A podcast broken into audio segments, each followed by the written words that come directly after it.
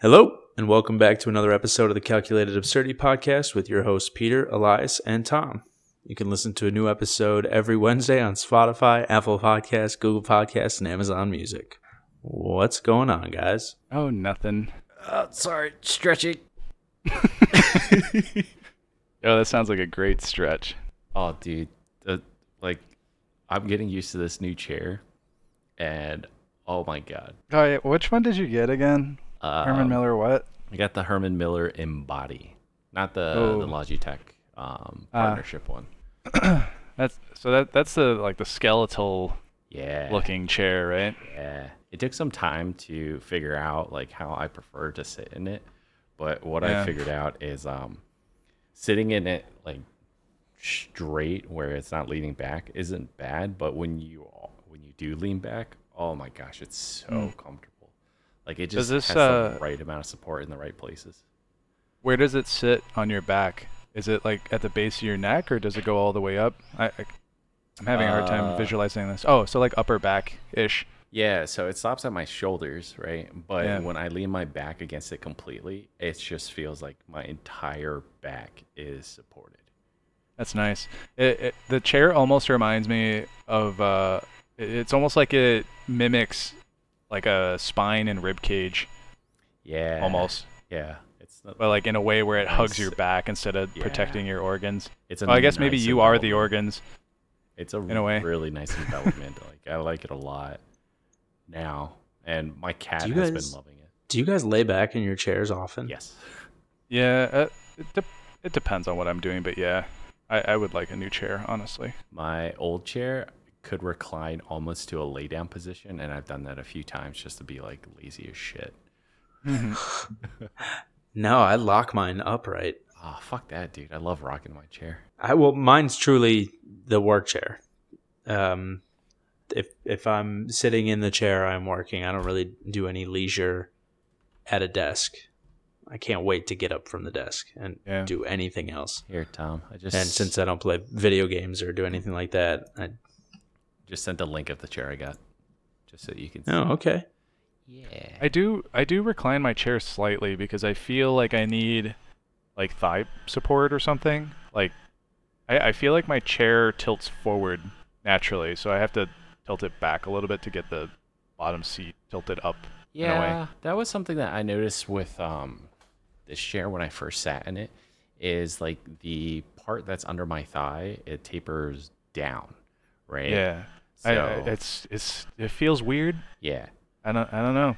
And so that's why I lean back a little in it, and it's so much more enjoyable. Yeah. Yeah, definitely would like to get a new chair one of these days, but I'm just kind of holding out on it. It's all good. I like, don't know what chair I want. Fucking chairs are expensive nowadays, dude. Yeah. And exp- you also want a new chair because it fucking shuts off your computer stuff, right?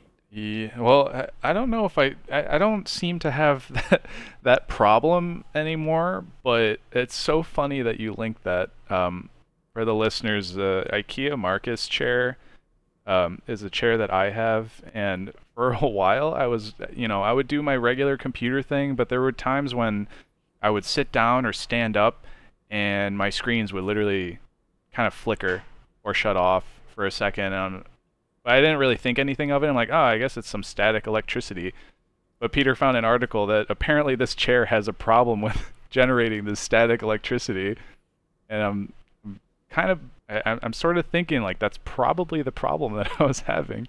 I just never really thought of it, and I, I didn't even think it was a a thing that could happen though because I'm not you know it's not it's like this desk isn't necessarily conductive. It's wood, and I'm not touching anything electronic dir- like that's directly to my computer or my screen. But yeah, I don't know.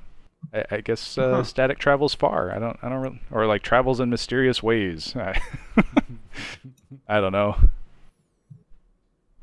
But yeah, Stored energy. yeah. it is. This, this chair is powerful. Some call it Thor, maybe, or Zeus. Well, speaking of stored energy, we were going to we're going to talk about solar.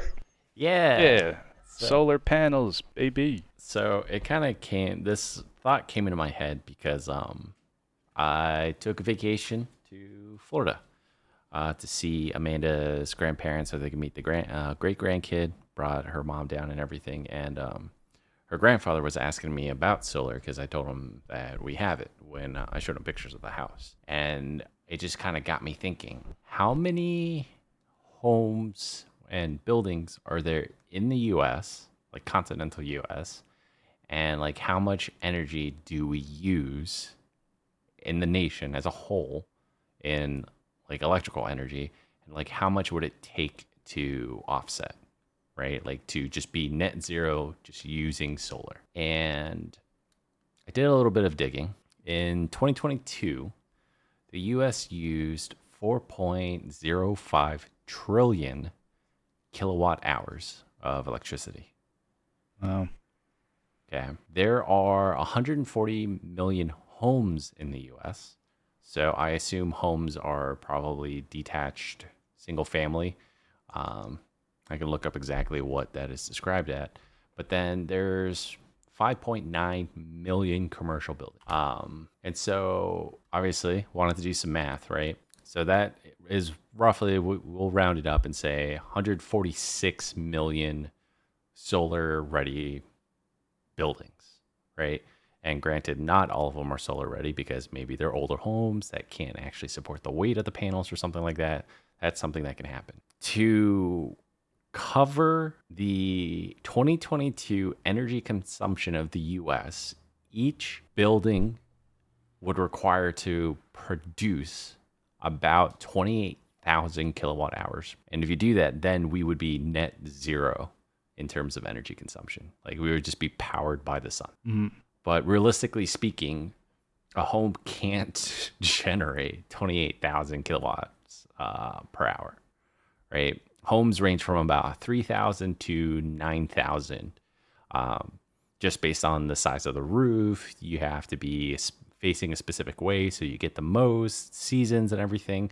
So I kind of did some math and made it around a 5,000 kilowatt hour production on average, right?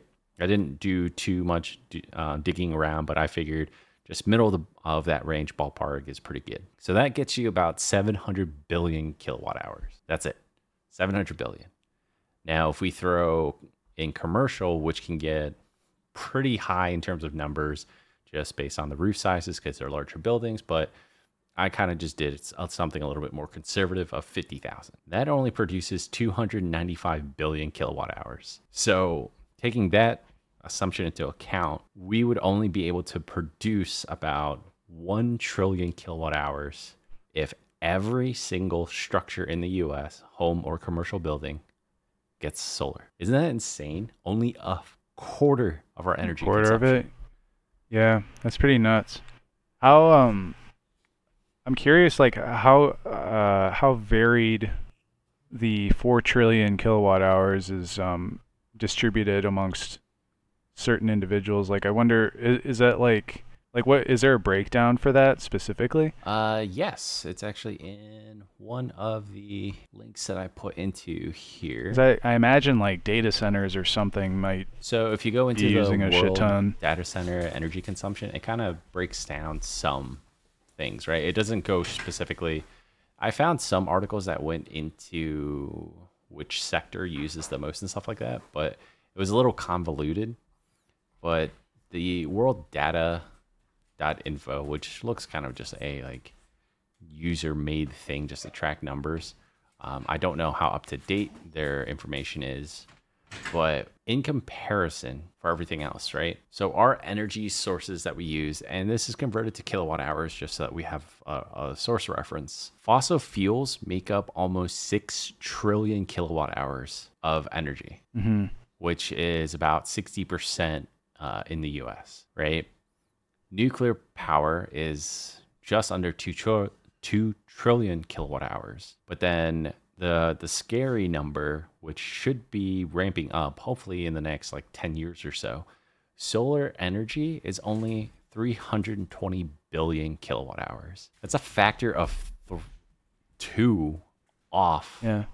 from being between fossil fuels and nuclear energy, and we're even dropping nuclear energy as as a country, right?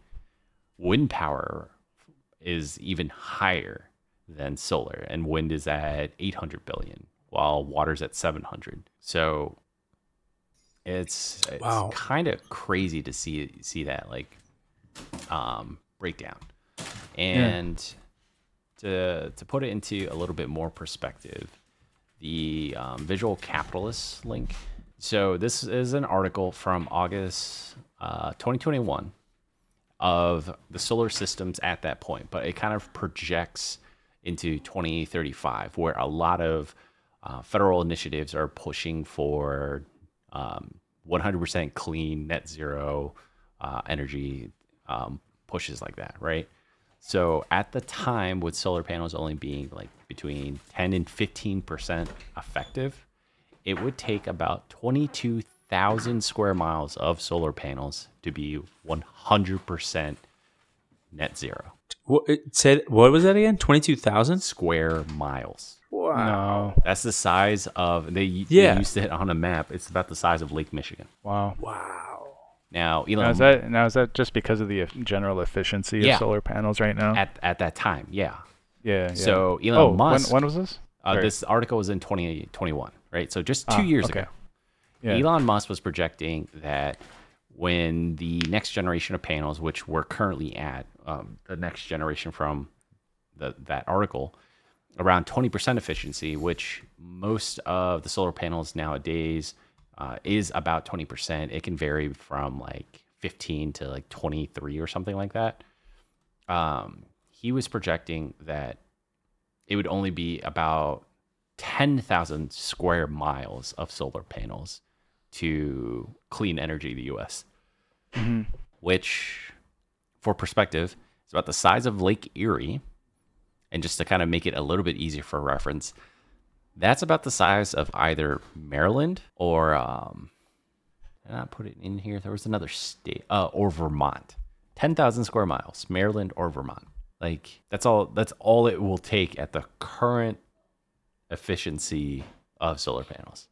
Yeah. And we're we're at a point with solar panels where the effectiveness is pushing 30 to 40. I mean, it's still in a laboratory setting, but That's like pretty crazy though. that's what they're projecting. That's a huge improvement. Yeah.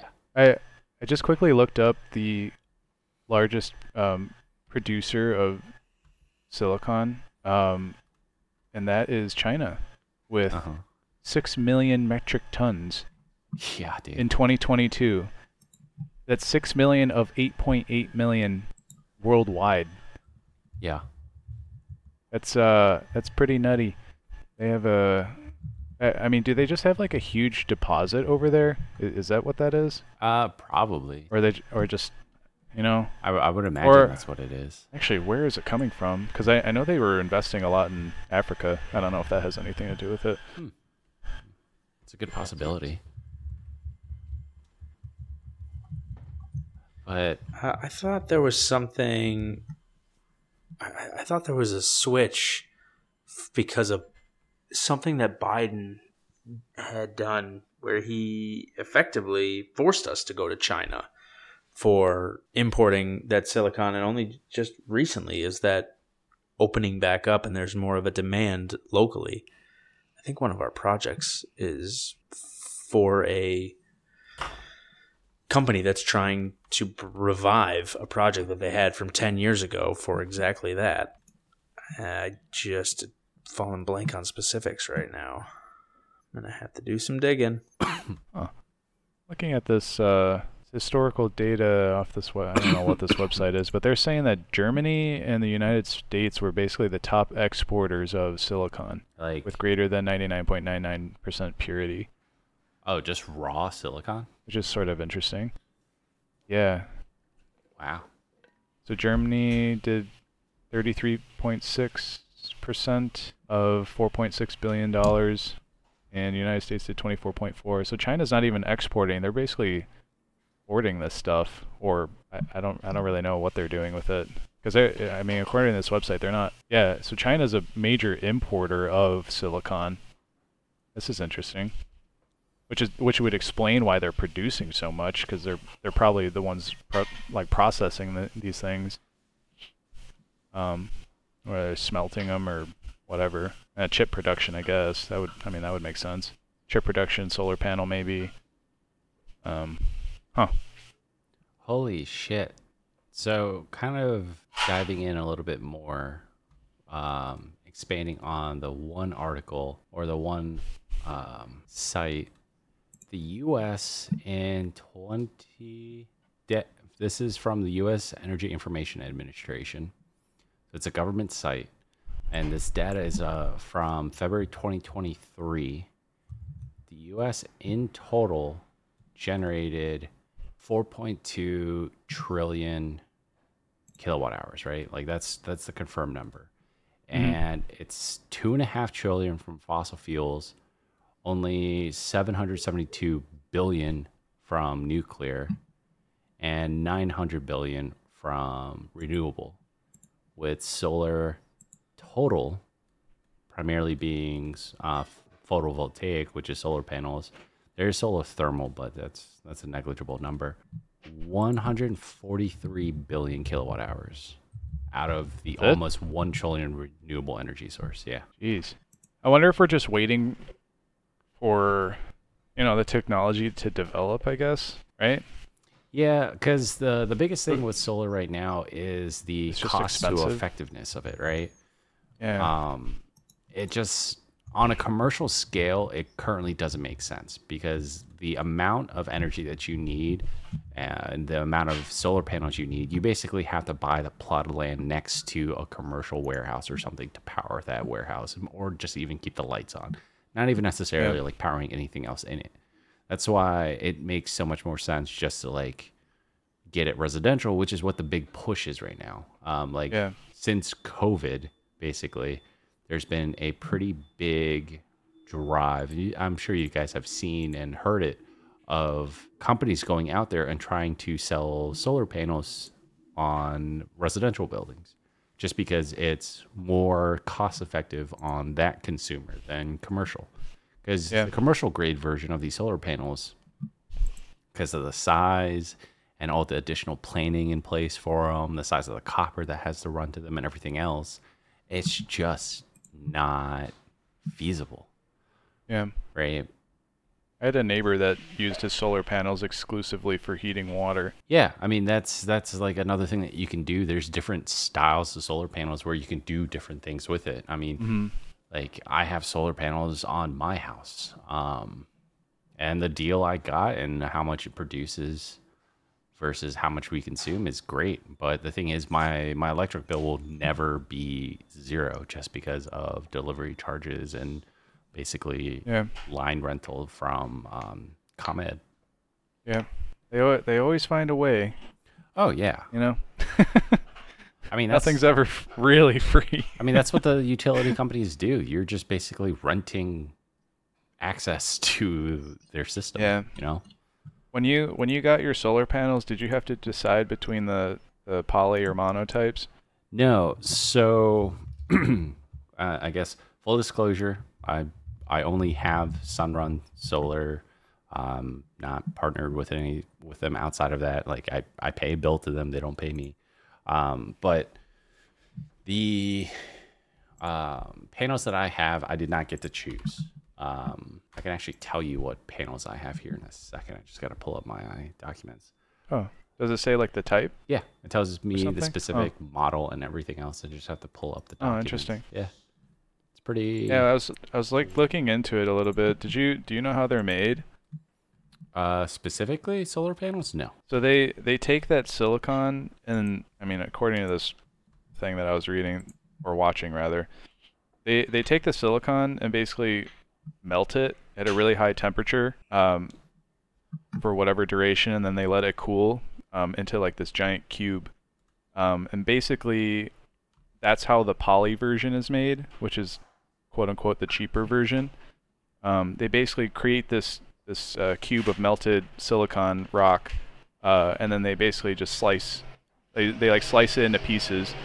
Um, the the thing with it is the crystalline structure isn't like uniform. It's kind of all over the place. So when you look at the panel, you'll you'll know if it's like panel or, or sorry poly or mono, um, because it, it'll just kind of be like disconfigured. It's not necessarily uniform. Um, but generally, like the process for that is just cheaper. Um, it doesn't doesn't make it any well. It's not as efficient as the mono panels um, that are more uniform and probably more um, uh, efficient with like the electron transfers, like in the uh, the material. Um, but but the process with the mono, the difference is instead of just melting the rock um, and then waiting for it to cool and then slicing it into a bunch of pieces, or like deli style meat.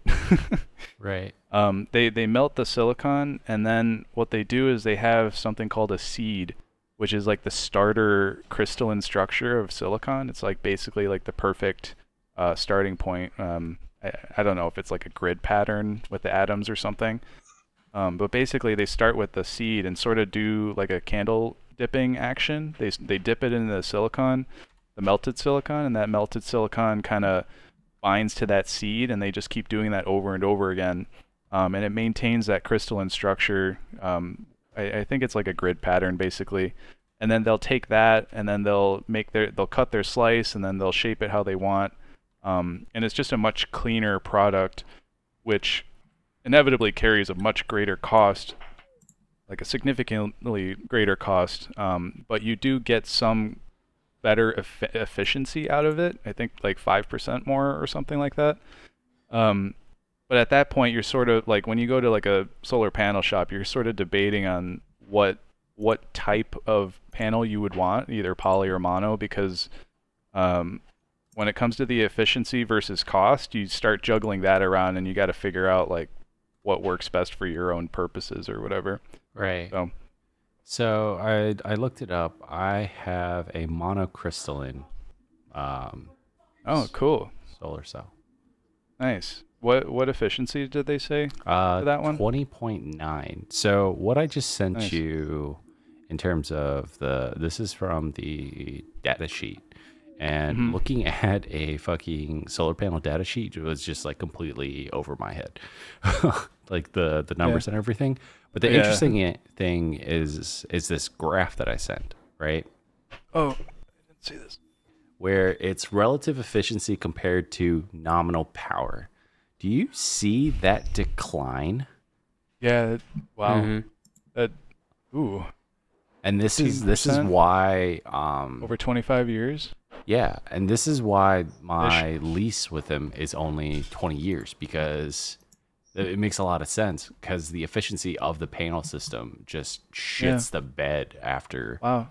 20 I wonder, years. did they? Does it explain why the efficiency goes down? I never really thought about that. Is that just like material degradation? Uh, so I can read the snippet here. At least 98% of nominal power during the first year. Thereafter, max 0.5% degr- uh, degradation per year at least 93.5% of nominal power up to 10 years.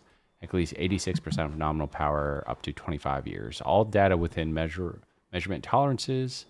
Uh, and then it just kind of talks about um, warranty stuff. But let me look at their site and see if there's anything else. But I think it's just general wear on it, you know? I mean, anything baking in the sun for that long is going to degrade, you know? And what's really interesting is um, this is a Korean company that makes my solar panels. That's interesting. Yeah. You just import it here. Uh, I don't know. I mean, it might just be a contract, but this company they just make solar panels. Um, Yeah. out of Korea, which I think is pretty cool. Yeah. because they're kind of bleeding edge in terms of technology nowadays, Mhm. right? I, I'm sort of interested with the degradation part. Like, um, I mean, it- this stuff is sandwiched between what glass, some type of glass, right? Uh, then- so there's a frame, glass, whatever EVA is, solar cells, another layer of EVA, and then a Uh-huh. back sheet. okay. What is EVA? I, I've heard that before. It's like a special type of uh, polycarbonate. maybe I'm making that up. Maybe it's. Uh, I don't even know if I'm using the right word there. It's like a power reflector. No. Oh. Oh, is it conductive? maybe. I'm trying to find what. If that's is. conductive, that might make sense. Um, yeah, I, I, I'm sort of curious what's going on with it on the molecular level. Like if it's, uh, you know, if it's just um, fusing together in certain spots, so then there's like not enough uh, room for the electrons to move around or something. Um, oh, uh, so so I guess just to explain a little bit, the the solar panels are a type of uh, what photo photovoltaic Yes. cells, which are basically semiconductors. And basically, semiconductors uh, utilize two types of material.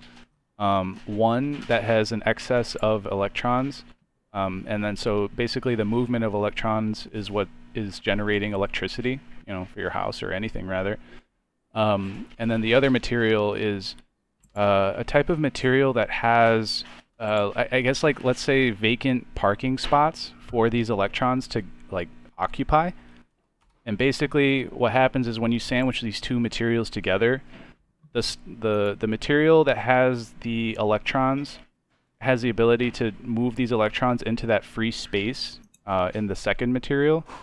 Um, basically, the N type is what um, the material is that has electrons to move, and then the P type is what has like I guess pores or holes is what I call it.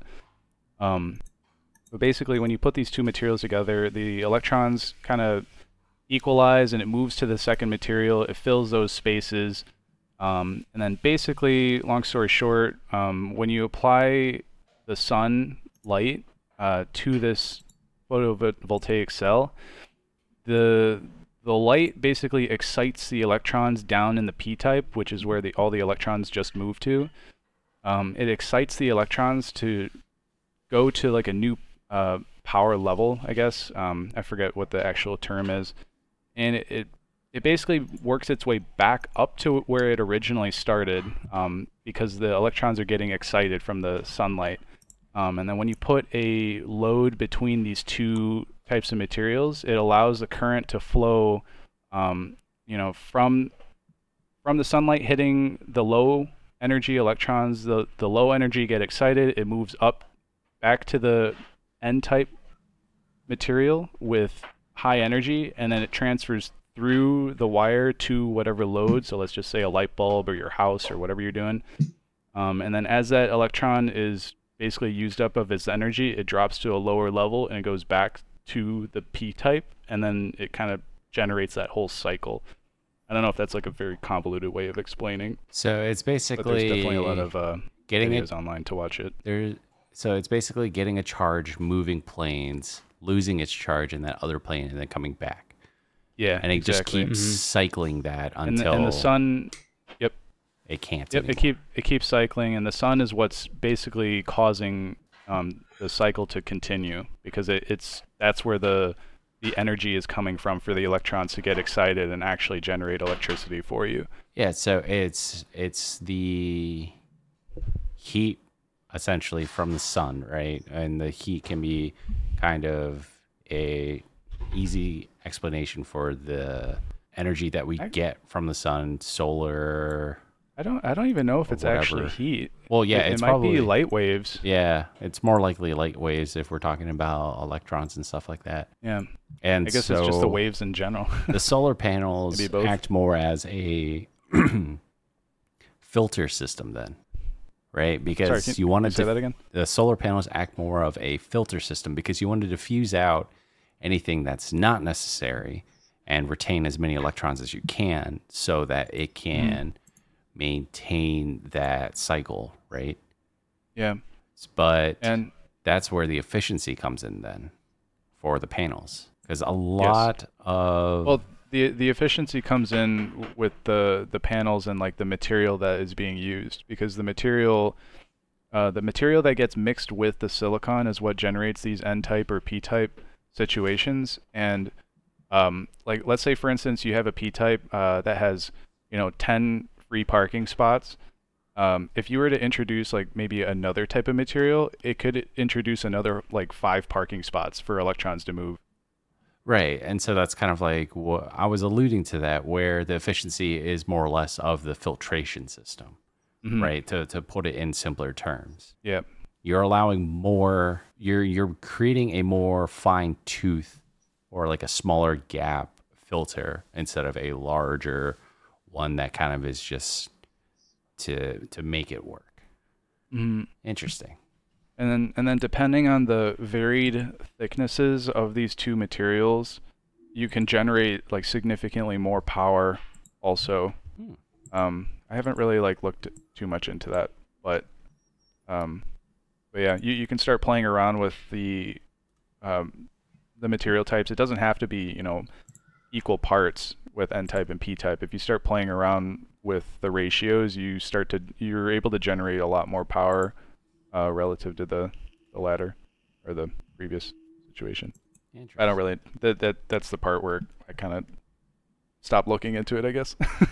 yeah, this uh, honestly, semiconductors are just very interesting, interesting uh, technology. It's definitely worth um, reading a book or watching a video or article or something on it because um, I feel like the news and stuff is always talking about chip shortages and semiconductors and blah, but you start to get a much greater appreciation when you just watch, you know, a straightforward video about how these things work because it's actually kind of mind or I find it mind blowing personally. It's pretty pretty crazy tech.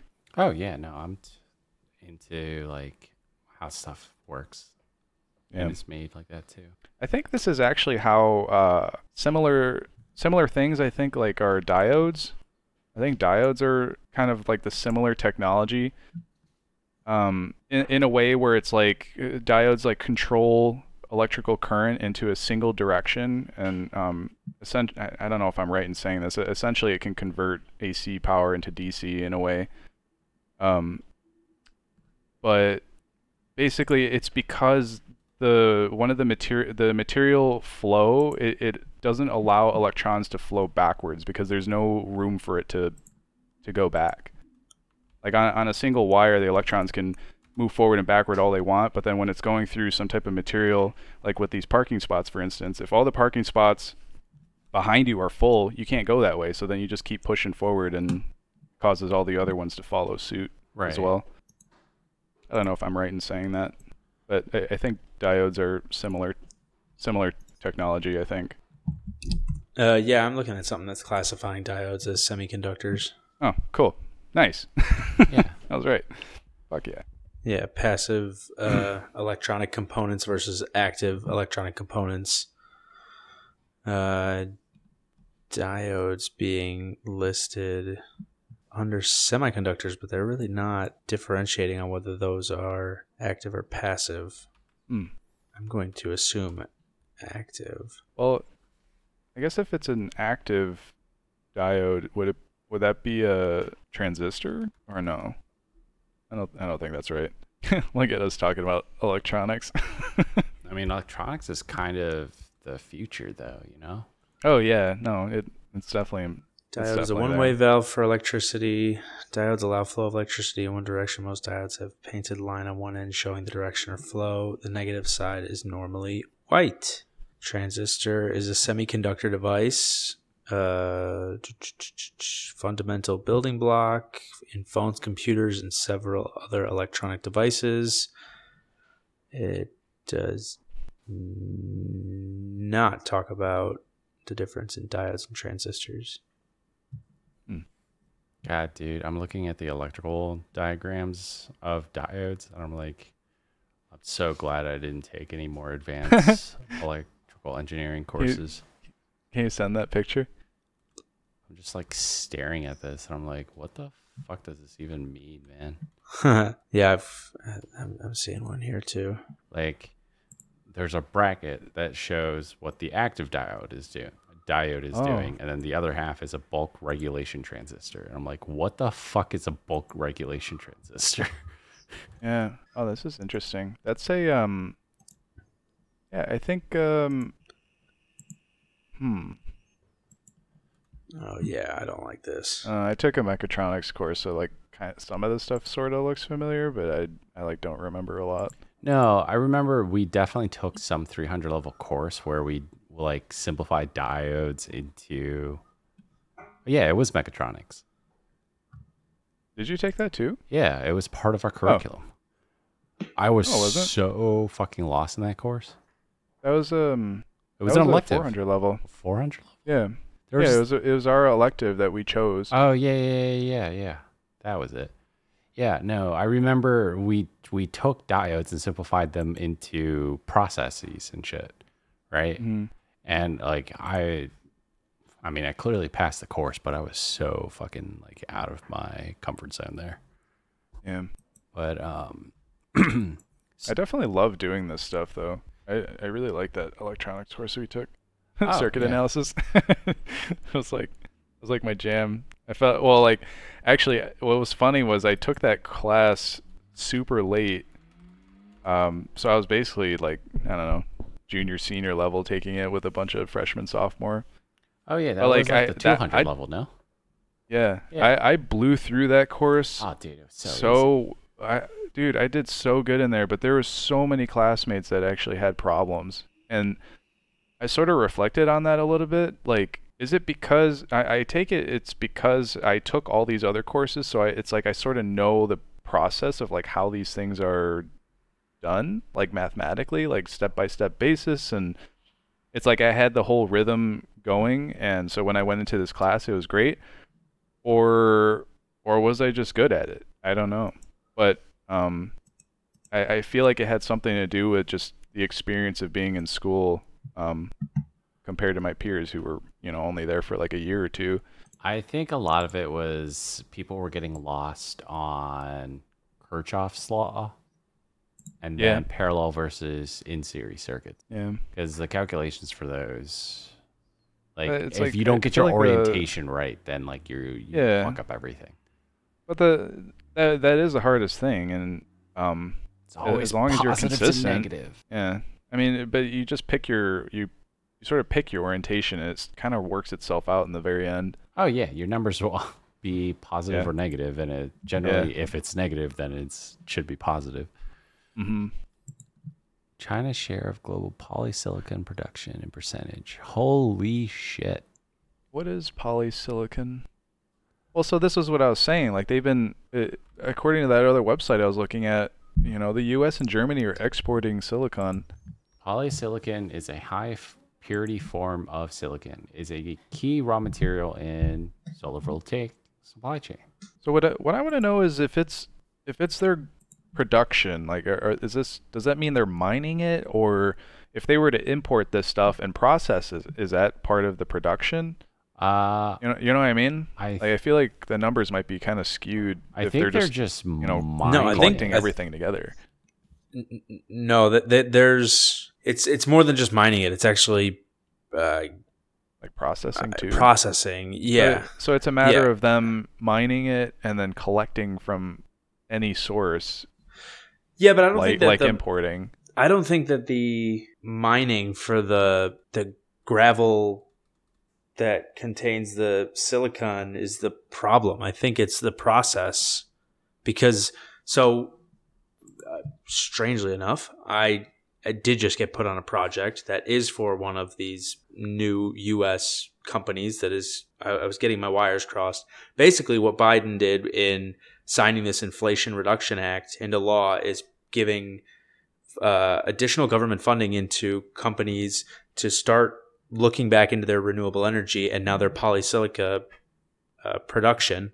So the company that was trying to make this work, I don't know, 10 years ago or a little more than that, uh, no longer had a need for it because everybody was going to China. They could get everything cheaper from China. Now, because China is a monopoly on the market and Biden is trying to enact a renewable energy quota by 2035, uh, he, he he signed in to get more funding to be able to bring these plants back into production. Uh, getting the actual gravel containing the silicon is is not. I don't believe that's the problem. I think that that's actually pretty popular. It's the additional steps that you mentioned, like the melting it down Yeah. Into a metal that's pure, um, it, co- combining it with um, hydrogen chloride and then removing any impurities like you know putting it through like it's uh, it's almost like a, it's not a turbine but it's a distilling tower uh, there's there's like two or three more steps that go into this uh, Yeah. ultimately a landing with polysilicon that they can then use in all of these you know battery chips solar So renewable energy the the article I just sent kind of goes into that a little bit where um there are three main technologies to produce silic- polysilicon. The modified Siemens process is currently the dominant technology in China. Trichlorosilane TCS is produced using two readily available metallurgical grade silicon of 95 to 99% purity and liquid chlorine. After being purified through distillation, the TCS is vaporized and mixed with hydrogen gas. In a deposition reactor, silicon slim rods are heated up to 1,100 degrees Celsius, and the passing of the gas mixture results in high purity silicon being deposited on the surface of the rods. This process until, uh, continues until a certain diameter, typically 150 to 200 millimeters, which is fucking tiny, all things considered, is achieved. Yeah. Fluidized bed reactor process, or FBR, and the upgraded metallurgical grade silicon process (UMG) are the two are the other two technologies. fbr is what i am dealing with now Oh, wow, there's five companies that account for 73% of global production in 2022 of um, producing polysilicon. Yeah. That- globally or in the us globally. that's all either China or South Korea. Yeah. I, Okay, I- so- I feel like there's one or two that could even have a pretty impactful part of that percentage. Oh, so if I'm understanding this, just to repeat what you just read, Peter, um, polysilicon is a refined silicon. Yeah, it's it's refined. Like the easiest way to to def, is to say it is it's like the raw version of what it becomes. I see. before or the second raw stage, right? So in that link, the diagram there's a d- picture that shows polysilicon as the first step, which is Yeah. just processed silicon with chlorine and hydrogen. Then it's Uh-huh. refined into ingots, which is then sliced into wafers and then Uh-huh. processed into solar um, cells and then into And they're all clumped together. into and- modules. Okay. Yeah. Um, that's interesting. Okay. Um, so I, I'm sort of curious about that FBR method because they mentioned that silicon seed particles, which makes me think it's like it's almost like a similar process of uh, like the mono mono silicon or mono um, solar panels production. Like they they they start off with like a seed um, that creates this crystalline structure ahead of time. I guess like while they're making these rods or something, or makes, yeah, I don't know. The seed goes in, it's heated. Hydrogen is taken out of the SiH4, which is silicon high. What? Oh, it's decomposition of signature silane, silane, which is a uh, trademark for this company, but it is SiH4, and the hydrogen's extracted out.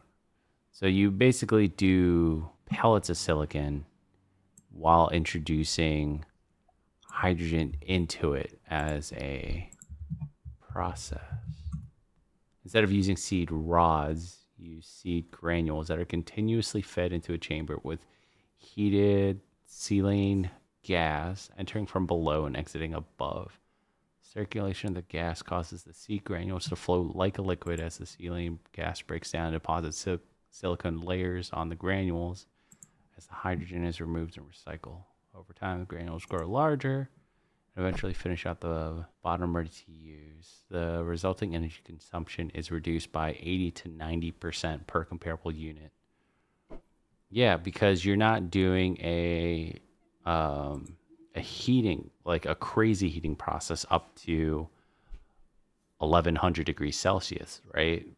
hmm And you can work arguably more units at a time because they're granules versus rods. It's almost like the atoms kind of just fixate themselves, Yeah.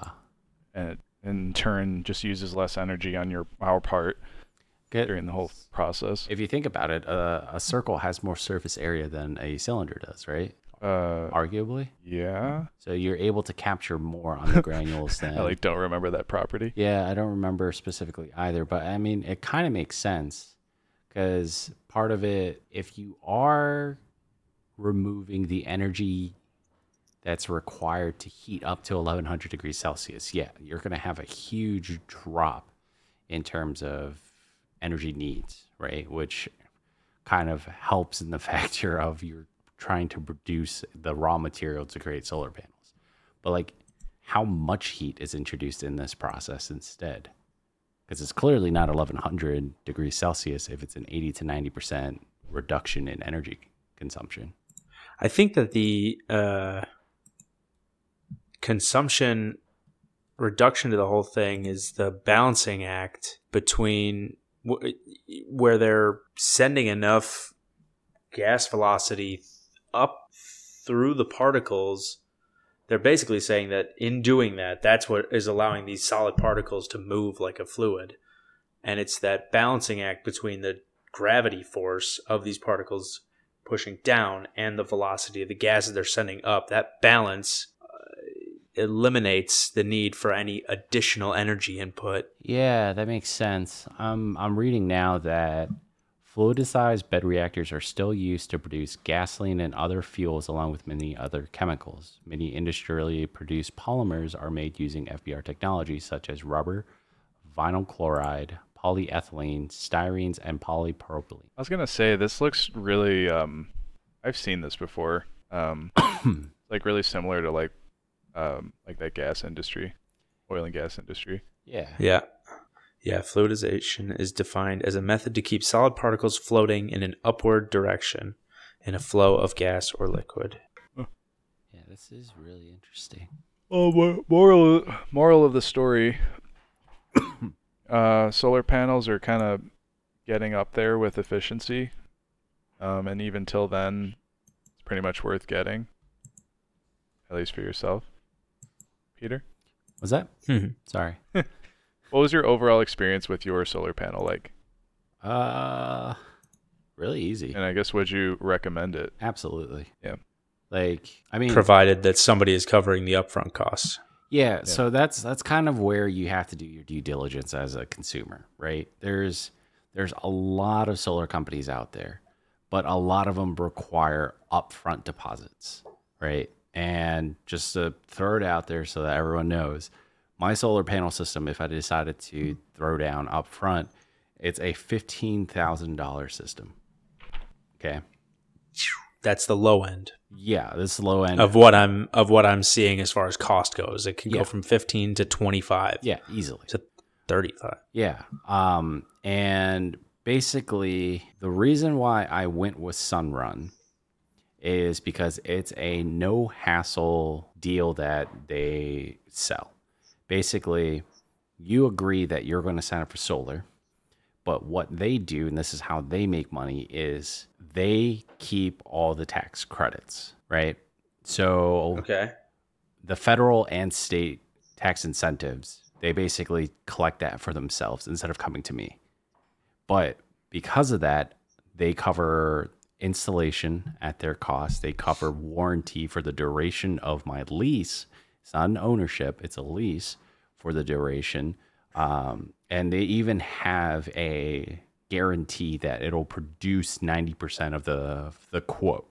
And they do a audit every two years. And I get um, it's like seven cents to the kilowatt hour that is under the the 90% of the quoted production of my system and it's all in writing as part of the contract and everything um, and again this is a 20 year term and at the tw- end of the 20 year term they give you three options one you can keep it all yours. Two, you can get rid of it at their cost. Again, three, you can sign up for another 20 year term contract with a newer system. But other companies, they basically go, hey, you want to do solar? We can get it for you. This is how much it costs. And you basically have to do deposit and you fill out a lot of the paperwork. You might not even get a warranty from them and things like that. So this Yeah. this was the appealing thing to me. It's a very no hassle um, direction. I've uh, had a couple people um, referred because of just my experience with Sunrun. It's it's Yeah. honestly been pretty good. Um, I've had like three other solar companies knock on my door prior to me agreeing with Sunrun, so that's where I did my due diligence. I mean, I even looked at the Tesla um, solar uh, roof system, the um, the shingles. That system cost a fucking fortune Yeah, I forgot about those. and you basically you have to find a specific roofer that can install the system and it's like all on you and that's what scares people off about solar is they constantly think that it's an upfront cost which is not the case right? You just have to do your due diligence as a consumer. And double check for incentive programs. Oh yeah. Because they are being pushed right now. uh, they're being pushed but they're also being cut back currently because um there's well, they're it's it was put in at the end of 2021, I thought, and it was like a two year. yeah So, so we're coming to the end of that two year. So they're they're still pushing, but it's it's it's limited time offer. Yeah, you're basically going to get half the incentives from the federal government instead of like the full whatever it would have been. But again, for me going through Sunrun, I don't see any of it because they collect it, which is fine by me if they're going to cover everything about the system. Yeah, So, yeah, that's much better than what I'm what I'm seeing is like you can recoup thirty percent yeah, of the costs in Over. federal yeah, yeah tax credits Right. that only get doled out over the course of that whole 20 year period. right. So, Yeah. I I looked at it as if I can save the money up front, and obviously the the money you save varies from month to month, and that's where they also try to sell you is you're quote unquote saving money in your electric bill, right? But that's only if your system is producing. So yeah, up here um, during the winter, it was always super cloudy. We always had snow on the roofs. Um, I sent you guys a, an image of like my total production and everything else all time since November of last year, I've produced almost 3,500 kilowatt hours. But when it turned on in November, I only produced about a thousand kilowatt hours in three months, right? Or two months, whatever it was. And so the rest of of my all time production has been so far this year. Oh, wow. Yeah That's awesome. like I can let me I can even pull up a um, bar graph or a line graph just so that it's a little bit clearer on how yeah let me do this so that that has been my production since it turned on in October. Sorry, it's not November. October 4th was the first day and that peaked at 533 or my total production October was 533 kilowatts and my lowest so far has been in January at 123 and my mm. highest so far has been in April at 686 kilowatt hours. My bill for April, like my electric bill for April was $14.20. How much would it would it Well- have been? Was that Eli? Fifty? How much would it have been? Like fifty or Uh, sixty or something? so basically, I I sent a picture of my bill, right? So if you Yeah. add in all those credit deductions, that's how much my bill would have been. So plus, Oh yeah, screw those fees, man. yeah, Wow. Yeah, that's cool. Yeah, so it, it would have been like sixty. Yeah, I even have. Um, so if you look at the like 50 or top of the bill, right, it says kilowatt hours from the grid, so 371. That's mostly nighttime because I don't have a battery. And then kilowatt hours to the grid, which I produce during the day. And if we're not home, then we're we're giving back. Um, Yeah. Produce 433. And so it says over here miscellaneous net metering excess generation rollover. So I have a credit of 62 kilowatt hours on my next bill. Yeah. I, I actually just thought of a little analogy about that uh, solar panel. Uh huh. It, like think of it as like like you have a lake. It's getting heated up by water, uh, the sun. Mhm. Uh, the water evaporates, goes up into the clouds. But let's just say like you're you're kind of up there in the clouds, and you're sort of just like grabbing the water in the clouds before they fall, and then you're using it however you want, and it ends up just going back into the lake. And then that that whole cycle. I- Yeah. I think it's like fairly similar. Oh. I think that's a pretty good Yeah. analogy. Yeah, yeah. I mean, I followed it. And here, just as a um, last remark, here as we are just past the hour line, what I just sent in in terms of comparison of how much CO2 emissions I prevented with just a thousand kilowatt hours in 2022, approximately The coal. 779 pounds of coal burned, or 29 cylinders of propane used in home barbecues, or 80 gallons of gas. That's how much a thousand kilowatt hours prevents. Wow. Uh, I mean, that alone should be incentive enough to just be like, Yeah. damn, Yeah, I'm doing some good here. right. Like I'm really curious to see what my numbers are rolling into next year. Like what, how drastic this changes. Yeah. Because all things considered, I'm two and a half times more in terms of production. So you would assume it's two and a half times what these numbers are currently. Mm. So I'm offsetting my carbon footprint. or trying to. There you go. Get yourself some carbon credits. Yeah, man. Report this. I actually can I report this on my taxes? Is that something you can do now? It's funny. It's funny that you talk about carbon credits because I wonder if Google. Um, I don't know if you guys noticed this, but um, Google Maps they have like the green leaf version where you use less emissions. If you take that option, does Google use that as a form of tax credit?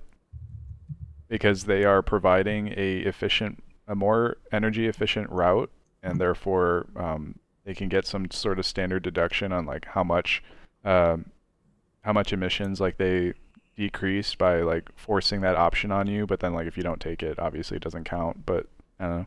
I don't know how thought. they would. Yeah, I don't know how they would claim it. I'm sure they're gonna try. Right. That, that's what I'm saying. That Like way maybe they it's get a to put it on their. maybe it's a standard deduction or something. I don't know. I, yeah, who knows? But yeah.